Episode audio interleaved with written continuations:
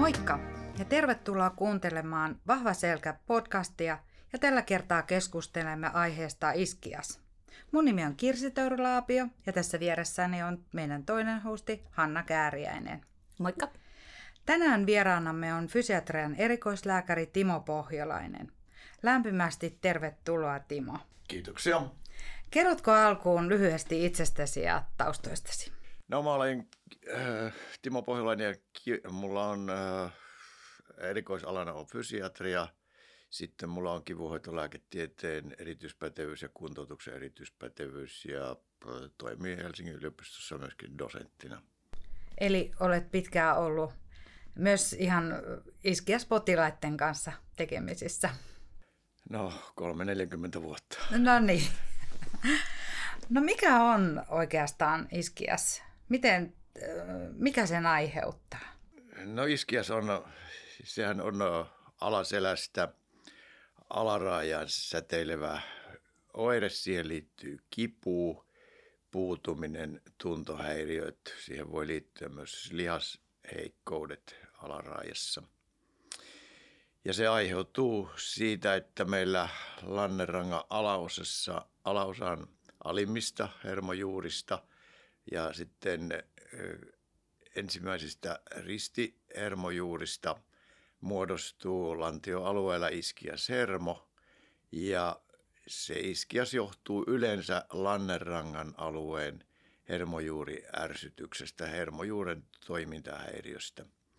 Hyvin harvoin iskias voi johtua sitten myöskin tuolla lantioalueella, lähinnä pakara-alueella olevasta pinteestä, jonka voi aiheuttaa lihaskireys, joskus vammat, mutta ihan ylivoimaisesti yleisin on, on lannerangan hermojuuritaso.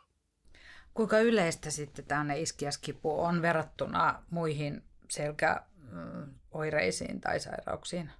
No, ensinnäkin selkäkipu on sillä, sillä tavalla, viimeisin tieto siitä on kaksituhattaseitsemäntoista Finterveystutkimuksen mukaan meillä on alaselkäkipua edellisen kuukauden aikana ollut neljäkymmentäneljä prosentilla miehistä ja neljäkymmentäkahdeksan prosentilla naisista. Ja noin vajaa kymmenen prosenttia näistä kaikista alaselkäoireista ovat myöskin sitten tämmöisiä iskiä, iskiastyyppisiä oireita, eli alarajasäteileviä oireita. Se, että miten paljon niitä kaiken kaikkiaan nyt sitten väestössä tämmöisiä iskiasoireisia ihmisiä on, ei sitä nyt ihan voi tarkasti sanoa noin lukumääräisesti. Meillä Suomen historiassa on leikattu leikattu iskiaspotilaita eniten tuossa yhdeksänkymmentäluvun puolivälissä, eli tuhatyhdeksänsataayhdeksänkymmentäviisi, silloin tehtiin viisituhattaviisisataa välilevytyräleikkausta. Me on tutkittu sitten tätä trendiä noin ajanfunktiona myöhemmin, ja, ja tota, nyt kun tiedetään, että iskiaksella on kuitenkin hyvä ennuste, niin leikkausten määrä on tippunut ihan, ihan hurjasti, että tällä hetkellä Suomessa leikataan vajaa kolmetuhatta välilevytyrää leikkausta tai ylipäätään alaselän leikkausta, johon liittyy iskiasoire. Se konservatiivinen, eli ei leikkausta, niin johtaa aika hyvin monilla tosiaan tuloksiin, että verrattuna niille, jotka leikataan. Noin yhdeksänkymmentä iskiasoireisesta parantuu, parantuu ilman leikkausta. Miten voi tällaisen iskiaskivun erottaa sit muusta voimakkaasta alaselkäkivusta tai esimerkiksi noidannuolesta? No, noidannuoli ja, ja tämmöinen niin sanottu epäspesifinen alaselkäkipu, se pysyy selän alaseläalueella, lantioalueella, pakaroiden alueella, eikä se teille, eikä se teille sen alemmaksi alarajoihin, eikä aiheuta myöskään sitä mitään tuntohäiriöitä tai lihaseikkouksia. Eli se pysyy Selän, selän ja alaselän alueella. No, miten sitten, jos tällainen iskiasoiretta sitten on, niin miten sitä voi hoitaa itse? Että onko aina mentävä lääkäriin vai, vai tota noin, niin tietysti se pahin kipu on varmaan siinä, onko se siinä alussa vai osaatko siitä sanoa? No, se riippuu vähän syystä, mistä syystä se iskiasoire johtuu. Jos, jos se johtuu tämmöisestä äkillisestä välilevytyrästä, niin kipu on aika voimakasta sekä selässä että, että alarajassa. Ja jos siihen liittyy sitten lihasheikkoutta, selkeä tuntohäiriö, niin silloin on kyllä syytä hakeutua aika nopeasti, nopeasti tutkimuksiin. Mutta sitten toisaalta, jos se on tuommoista aaltomaista, välillä on oireita ja myöskin alarajaseteleviä oireita, ne välillä häviää. Tai sitten on tämmöistä niin sanottua katkokävelyoiretta, eli tulee kävellessä alarajaan setelevää oiretta. Se, se voi johtua enemmänkin sitten selkäydinkanavan tai hermojuurikanavan ahtaudesta. Eikä sillä nyt niin, niin kovin kiire ole kuitenkaan, mutta jos se tuntohäiriö, lihasheikkous, voimakas kipu, ne ovat eteneviä eli pahenevia ja voimakkaita, niin silloin on syytä kyllä hakeutua aika nopeasti.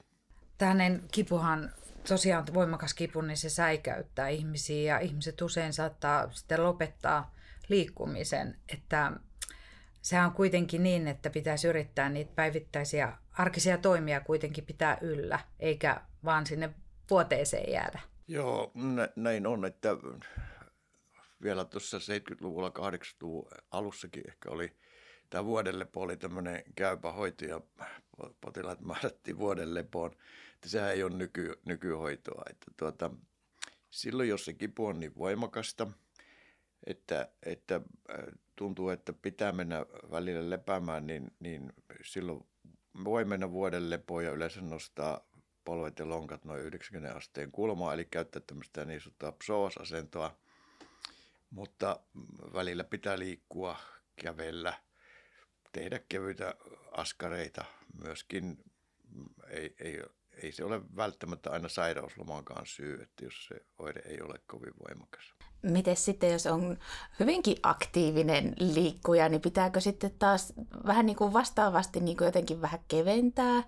Että et ei auta, että hampaat irvessä mennään edelleen sitä lenkkiä, mitä on tehty aikaisemmin, vai tuota, pitääkö siinä sitten vähän himmata siinä Joo, kovassa se on vaiheessa? Tota, ihmiset alkaa usein jumpata jos, ja, ja treenata sitten, kun niillä on olkapää kipeä tai selkä kipeä, ja sitten ne Sitten se vaan, vaan pahentaa, että silloin, silloin kun se oire on selvä ja, ja voimakas, niin silloin pitää se, pitää se harjoittelu tai, tai varsinkin tämmöinen impulssityyppinen harjoittelu, hyppiminen, juoksu ja varsinkin juoksu kovilla alustoilla ja näin päin pois, niin ne pitää, pitää sitten tauottaa kyllä ja, ja tota, liikkua rauhallisemmin ja, ja niin kuin tuossa oli äsken puhetta, niin, niin tämmöistä kevyttä liikuntaa ja, ja kävelyä voi harrastaa, mutta että tämmöinen intensiivinen harjoittelu kannattaa kyllä tavoittaa.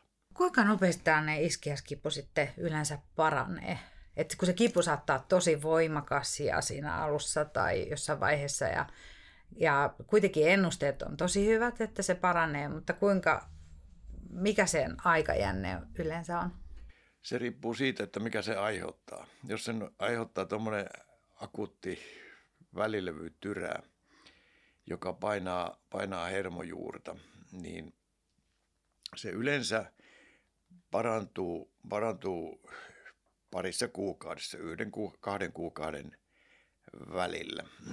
Mutta sillä on myöskin sitten taipumusta osalla, osalla ihmisistä kroonista, että kyllä vielä jonkin, jonkin verran alarajaoireita on noin neljäkymmentäviisi prosentilla vuodenkin kuluttua vielä.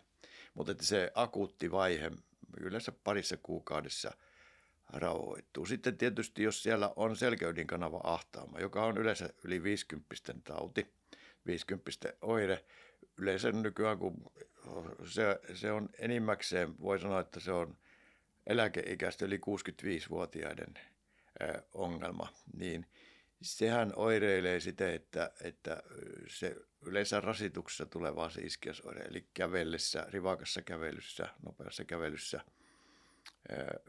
alaraja väsyy, alkaa kipuilla, tulee tuntohäiriötä, puutumista, niin sehän on tämmöinen krooninen, se ei, se ei sinänsä, se tulee aina se oire silloin, kun rivakammin liikkuu. Uusiutuuko sitten, jos se sanotaan näin, että nuoremmilla se paranee kokonaan se iskias, niin uusiutuuko? Onko siellä vaarana uusiutua sitten? Kyllä sillä on uusiutumis, uusiutumisriski, että me tiedetään noin tilastollisesti esimerkiksi leikatut välilevytyräpotilaat, niin kymmenellä prosentilla tulee, tulee uusiutuminen eli residiivi. Ja tota, aika usein se tulee vielä sitten aika nopeastikin voi tulla. tulla että tota, kyllä sillä on uusiutumisriski, hoidetaanpa se ilman leikkausta tai leikkauksella. Ei sitä voi takuutodistusta antaa sitten, kun on parannuttu kerran siitä. Puhutkin tuossa aikaisemmin, että milloin tulee hakeutua sitten sinne lääkärin vastaanotolle, mutta, mutta tota, kenen? Onko se aina lääkäri, jonka vastaanotolle kannattaa mennä vai onko jotain muita terveydenhuollon ammattilaisia? No nythän on, nythän on myöskin fysioterapeutteja koulutettu tämmöisiä selkävastaanotolle ja heidät on koulutettu sitten myöskin erottelemaan se, että onko kyseessä vakava tai tämmöinen spesifinen oire ja, ja tuota, myös fysioterapeutit pitävät suoravastaanottoja ja, ja tuota, se on ihan järkevääkin, koska tuota, meillä nämä selkäongelmat ovat niin yleisiä, että ne, ne tukehduttavat näitä lääkäreiden vastaanottoja ja, ja usein voidaan hoitaa, hoitaa asia sitten myöskin ihan fysioterapeutin vastaanoton ja fysioterapeutti tarvittaessa ohjaa sitten lääkärille. Olet itse fysiatri, niin mitä sitten, fysiatriahan on erikoislääkäri, eli ihan sinne ei sitten vielä, että oma lääkäri voi hoitaa, ja, mutta missä tapauksessa sitten mennään fysiatrille? Ihan keskeistä on alussa, alussa käyttää yleislääkärin, terveyskeskuslääkärin tai työterveyslääkärin palveluja. Ja sitten jos se oire on kovin voimakas ja siellä on ihan sel- selvää lihasheikkoutta tai tuntohäiriötä, silloin se lääkäri, jota konsultoidaan, niin on, on tota, se voi olla ortopedi tai neurokirurgi usein, useimmissa tapauksissa. Useimmissa tapauksissa tota, se on nimenomaan sitten kirurgi. Ja sitten jos se oire, oire jatkuu ja haittaa, niin noin kuudesta kahdeksaan viikon kuluttua on sitten työterveyslääkärin tai yleislääkärin syytä konsultoida erikoislääkäriä, joka voi olla edelleenkin sitten neurokirurgi tai ortopedi, jos näyttää, että leikkaus tulee kyseeseen. Mutta jos se oire ei ole kovin voimakas ja leikkaus on epätodennäköinen, niin sitten, sitten fysiatria konsultoidaan. Mitä siellä vastaanotolla, esimerkiksi sinun vastaanotolla tapahtuu? M- mitä siellä tutkitaan ja mitä kyselet ää, potilaalta tai asiakkaalta? No tietysti se alku. Miten se on alkanut, miten se on edennyt, minkälainen on se, on se kulku ylipäätään, että onko, siellä, onko se pahentunut, onko se ollut lievittymässä. Sittenhän siihen kuuluu, siis kaikkein tärkeintä on ne esitiedot, eli tietää, mitä siellä on tapahtunut. Myöskin sitten siinä se vuoro, vuorovaikutustilanteessa käydään ja huomataan se, että millä tavalla potilas suhtautuu siihen kipuun ja siihen tilanteeseen ja millä, millä tavalla sitten edetään siinä tutkimuksessa. Mutta tämä esitieto-osan jälkeen niin sitten tehdään huolellinen kliininen tutkimus. Eli, eli tutkitaan selän liikkuvuutta, sitten erityisesti tehdään nämä hermojuuritestit, alarajan suorananostotestit ja tutkitaan ihotunto, refleksit ja lihasvoimat. Sitten on tietysti myöskin otettava huomioon, että voisiko kyseessä olla ylempää tuleva. Joskushan on tämmöiset neurologiset oireet, ne voivat tulla jopa kaularangan tasolta. Eli, eli sitten tutkitaan myöskin näiden ylempien ratojen, ratojen toimintaa. Tarvitseeko sitten aina tai koska, koska kuvataan, että on näitä röntgenkuvia tai magneettikuvia? No kuvantamistutkimuksiin ei, ei tarvitse mennä pikaisesti, jos siellä ei ole tämmöinen selvä neurologinen löydös. Eli yleensä, yleensä nykysuositusten ja käypähoitosuosituksen mukaan seurataan kuusi kahdeksan viikkoa, mutta jos se iskiasoire sitten jatkuu, niin sitten kuudesta kahdeksaan viikon kuluttua mennään sitten kuvantamistutkimuksiin. Eli niitä on turhaa asiakkaan kiirehtiä sitten, että heti vaan monella se saattaa olla, että pitää heti päästä kuviin ja muuta, mutta että tässä on ihan selvä linja.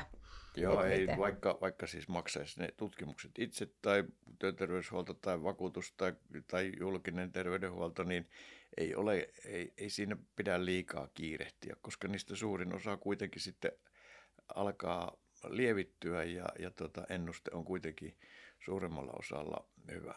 Mutta kuusi kahdeksan viikkoa on syytä kyllä kärsivällisesti odottaa. Joo, ja se kipu saattaa olla tietenkin niin kova, että ihminen on peloissaan ja sen takia ehkä sitten tota, halua, haluaisi kiirehtiä näiden juttujen kanssa. Mutta ää, osaako ihmiset niin kuin valmistautua siihen lääkärin vastaanotolle, että vastata niihin kysymyksiin, että, että pitäisikö, pitää joskus jotain päiväkirjaa vähän, että milloin on alkanut ja miten on edennyt ja muuta. Mitä tähän sanoisit?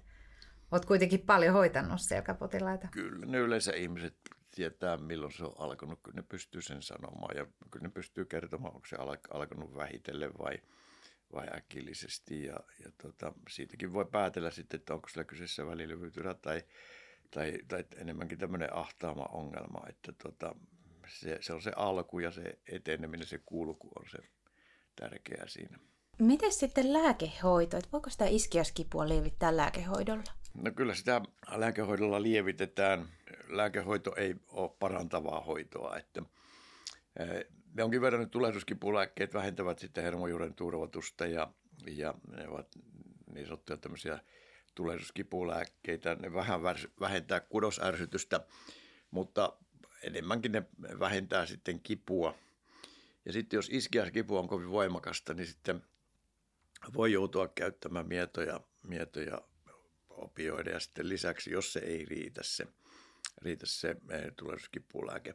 Parasetamooli on sitten, se on turvallisin noista lääkkeistä, joka on tämmöinen ensisijaislääke, tai sitä käytetään niin kuin ensisijaislääkkeenä, mutta se hyvin usein, sen teho on niin, niin mieto, että se ei useinkaan riitä, että joudutaan käyttämään sen lisäksi tulehduskipulääkkeitä, joskus mietoja opioideja. Onko nämä lääkkeet vähän niin kuin sitä varten, että se semmoinen niin kuin itsehoito ja se arjessa aktiivisena säilyminen sitten mahdollistuu? On, on se joo, ja sitten tietysti kyllähän tämä elämänlaatu, laatua myöskin, niin ne, ne vähän parantaa, että tuota selviytyy kotitehtävistä tai, tai sitten selviytyy kevyestä työstä ja pystyy liikkumaan ja näin, että kyllä sillä helpotetaan sitä tilannetta. Milloin sitten joudutaan tosiaan siihen leikkaushoitoon? Meillähän voi olla niin, että me tarvitaan äkillistä leikkaushoitoa, jos on tosiaan selvä alaraja halvaustilanne. Siellä on lihasheikkoutta, merkittävää tuntohäiriö, räväksi poikkeama. Tai sitten joskus, jos tulee tämmöinen massiivinen iso välilevytyrä, se voi aiheuttaa myöskin sitten virtsanpidätyskyvyssä ongelmia. Yleensä se virtsaamisen aloittaminen on vaikeutunut, ei niinkään, että sulkijalihas pettää. Ja sitten myöskin ulostenpidätyskyvyn häiriö voi tulla. Ja ne on semmoisia asioita, jolloin pitää, jos on, jos on tosiaan näitä sulkijalihashäiriöitä ja sitten on niin sanottu ratsupaikka-anestesia, ratsupaikka tunnottomuus tuolla alapäässä, niin silloin pitää hakeutua tosiaan nopeasti, koska ne leikkaukset pitää tehdä sitten ensimmäisen vuorokauden aikana, jotta niistä ei jää pysyviä ongelmia. Ja sitten etenevä alaraja, halvaus tai tuntohäiriö, lihasheikkous, ne ovat semmoisia aiheita, jolloin, jolloin joudutaan, joudutaan tekemään nopeasti tutkimukset, joista tietysti magneettitutkimus on ihan, ihan keskeisin tutkimus, ja sitten tehdään hoitopäätös, ja voidaan joutua tosiaan akuutis, akuutissa vaiheessa leikkaukseen. Sen sijaan sitten nämä, joissa ei ole näin selviä nämä, nämä ongelmat, niin se on syytä odottaa tosiaan se kuusi kahdeksan viikkoa, tehdä sitten tutkimukset ja hoitopäätökset, että miten edetään. Ja ainahan niistä keskustellaan potilaan kanssa, lukuun ottamatta näitä akuutteja tilanteita, missä on pakko leikata. Aina leikkaushoidosta keskustellaan potilaan kanssa, koska leikkauskaan ei tuo aina oireettomuutta. Ja leikkauksessa on aina riskinsä sitten, että, että tota, jos käydään vielä läpi sitä iskiaksen hoitoa ja kuntoutusta, niin otetaan lyhyesti vielä se, että mitä siellä terveydenhuollossa tapahtuu. Eli siellä tota noin, niin asiakas hakeutuu sinne työterveyteen tai omalääkäriin ja sitten odotetaan vähän aikaa, että hän saa varmaan kipulääkityksen. Niin, jos ei ole tosiaan pakottavaa syytä lähteä nopeammin konsultoimaan tai tutkimaan magneettikuvauksella. Ja sitten tosiaan jossain vaiheessa tuo erikoislääkärit ja, ja nämä. Ää, mutta mitä voi sitten itse tehdä? Mikä on lääkärin vinkit tällaiseen itsehoidolle? Olla kärsivällinen ja totta, tietysti potilas tarvitsee sen informaation siitä, että mikä se tilanne on, kun lääkäri on tutkinut tai fysioterapeutti on tutkinut, niin hän tarvitsee sen informaation. Ja tota, jos kyseessä on tämmöinen pelkkä alaselkäkipu, niin tota, se viestihan on positiivinen, sen melko nopeasti lievittyy se tilanne ja, ja tota, voi jatkaa kaikkia päivittäisiä toimintoja ja työtäkin, työtäkin äh, ilman rajoituksia. Mutta sitten jos on tämmöinen iskias oire ja siellä on neurologisia löydöksiäkin, niin se potilaan informoiminen on tosi tärkeä juttu, että hän tietää, ei pelkää, ei, ei panikoi sen asian kanssa, tietää mitä, mitä tekee. Ja se hoitolinja on tosiaan se, että vältetään tämmöisiä provosoivia, provosoivia tekijöitä ja, ja tota, liikutaan sen kivun rajoissa, kivun sallimissa rajoissa ja, ja jos tosiaan, niin kuin äsken jo oli tuossa puhetta, jos siellä on nyt sitten se, että se selkä väsyy tai se oire painee, niin välillä voi, voi mennä myöskin sitten lepäämään ja käyttämään, ja sitten käytetään näitä kipua lievittäviä lääkkeitä. Ja se informaatio on siinä mielessä tosi tärkeää, että kun näissä kuitenkin suurimmassa osassa se välilevy tyrää tai se välilevy pullistuma, se, se kuivuu, se pienenee, se vetäytyy pienemmäksi ja se ennuste on, on kuitenkin suurimmassa osassa, suurimmassa osassa hyvä, niin tuota, se informaatio on tosi tärkeää, että potilas osaa suhtautua siihen oikealla tavalla. Milloin sitten tota, on ihan puhutaan kuntoutuksesta, että, että henkilö pääsee kuntoutukseen? No sitten kun se akuutti tilanne on rauhoittunut ja, ja tota, useimmissa tapauksissa niin se on tosiaan muutamassa viikossa jo lievittynyt ja saattaa olla, että jo tuossa kolmen neljän viikon päästä kann- kannattaa lähteä ää, fysioterapeutin ohjauksella tekemään tiettyjä harjoitteita ja edetä niissä sitten nousujohteisesti pikkuhiljaa. Ja, ja tota, sitten jos se tilanne kroonistuu, on, on tämmöinen pitkäkestoisempi oire, niin viimeistään sillä kuuden kahdeksan viikon kuluttua pitää jo lääkäri ottaa mukaan, siis viimeistään siinä vaiheessa pitää ottaa mukaan fysioterapeutti, joka, joka alkaa jo olla sitten tätä moniammatillisuutta. Ja hyvin usein pärjätään lääkärin ja fysioterapeutin keinoin, mutta on toisaalta myöskin tärkeää, että se lääkäri ottaa sitten, lääkäri ei yleensä tämmöisessä pitkittyvissä asioissa yksin pärjää, vaan pitää ottaa sitten toinen ammattilainen siihen mukaan. Hyvin harvoin tarvitaan mitään kipupsykologeja tai, tai, tai muita ammattilaisia, että kaksin voi olla kauniimpi tämä tilanne. Voiko siinä kuitenkin sitten jossain vaiheessa, niin siellä saattaa tulla masentuneisuutta ja ahdistuneisuutta, kun tuntuu, ettei se tilanne etene, niin siinä vaiheessa tosiaan tulee sitten varmaan psykologit ja psykiatritkin voi olla.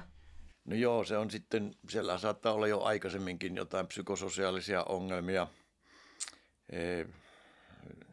jotka, jotka sitten ovat jo siellä taustalla ja sitten osa ihmisistä reagoi siihen pitkittyvään kipuun, vaikka tiedetäänkin, että siellä ei ole mitään leikattavaa tai sillä ei ole mitään pahanlaatuisia sairauksia taustalla, niin osa sitten alkaa ahdistua kivusta. Että kun me reagoidaan, reagoidaan mihin tahansa elämän muutokseen vähän eri tavalla, osa, osa reagoi sitten, ensin, ensin se kipu ahdistaa ja sitten siihen alkaa tulla myöskin mielialamuutoksia ja, ja myöskin sitten voi, voi tulla masennusta.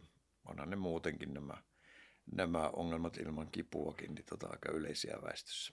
Niinpä. Ää, ja jossain vaiheessa tietenkin, jos on työikäisestä kysymys ja ei pysty sitten tekemään omaa työtään tai muuta, niin voi olla, että joku sosiaalityöntekijäkin tarvitaan vielä siihen auttaa sitä.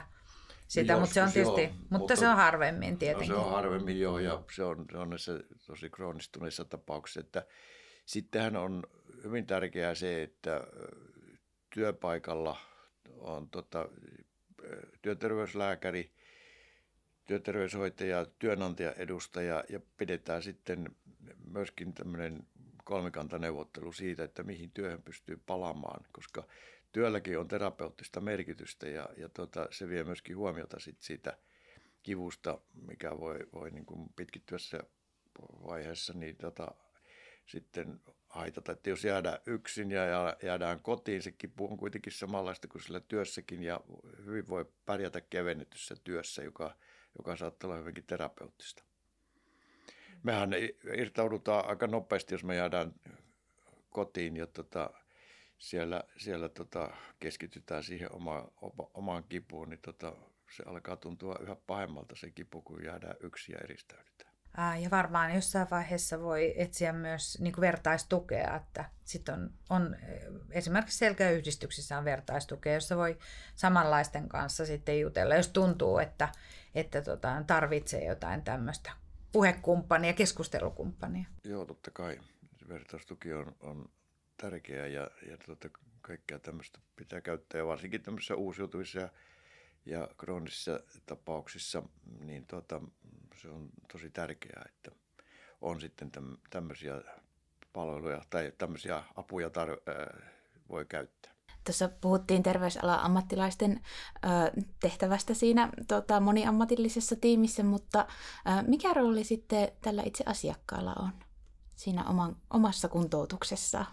Se, se on se keskeinen rooli, rooli tietysti, että tota, sitä ei pidä, pidä unohtaa. Kaikista pitää keskustella, keskustella niistä hoitolinjoista, se informaation lisäksi ne hoito- ja kuntoutuslinjat pitää käydä läpi ja, ja, ja tota, hänen pitää olla tietoinen ja hän on vastuussa sitten, sitten siitä, siitä jatkosta, että tota, on ihan siinä keskiössä. Tämän ongelman keskiössä ja ongelman, erityisesti ongelman ratkaisun keskiössä.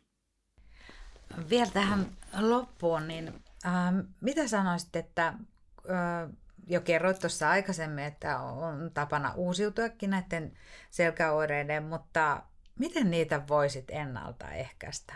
Mitä, siihen, mitä ihminen itse voisi tehdä sillä pitkällä tähtäimellä, että se pitäisi selkässä kunnossa? Iskiaksen riskitekijöistä ö, on näyttöä ylipainosta ja tupakoinnista. Ja ne on ihan keskeisiä asioita, mitä ihminen voi itse tehdä.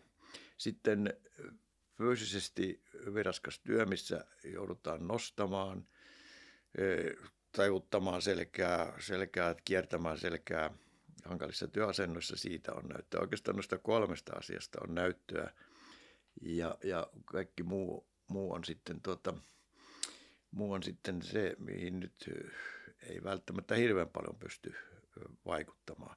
Meillä on myöskin genetiikka mukana näissä välilevyongelmissa. Nämä on myöskin, niissä, on, niissä on myös geneettisiä tekijöitä.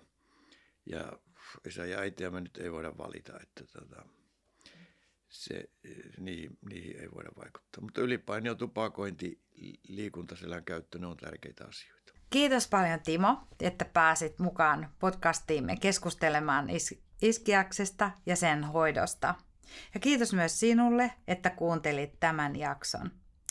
Monipuolista tietoa selkä- ja niskakivusta sekä niiden itsehoidosta löydät selkäkanava piste fi verkkopalvelustamme. Sieltä löydät meidän yhteystiedot, joten laita meille palautetta ja myös ideoita seuraavien jaksojen aiheeksi.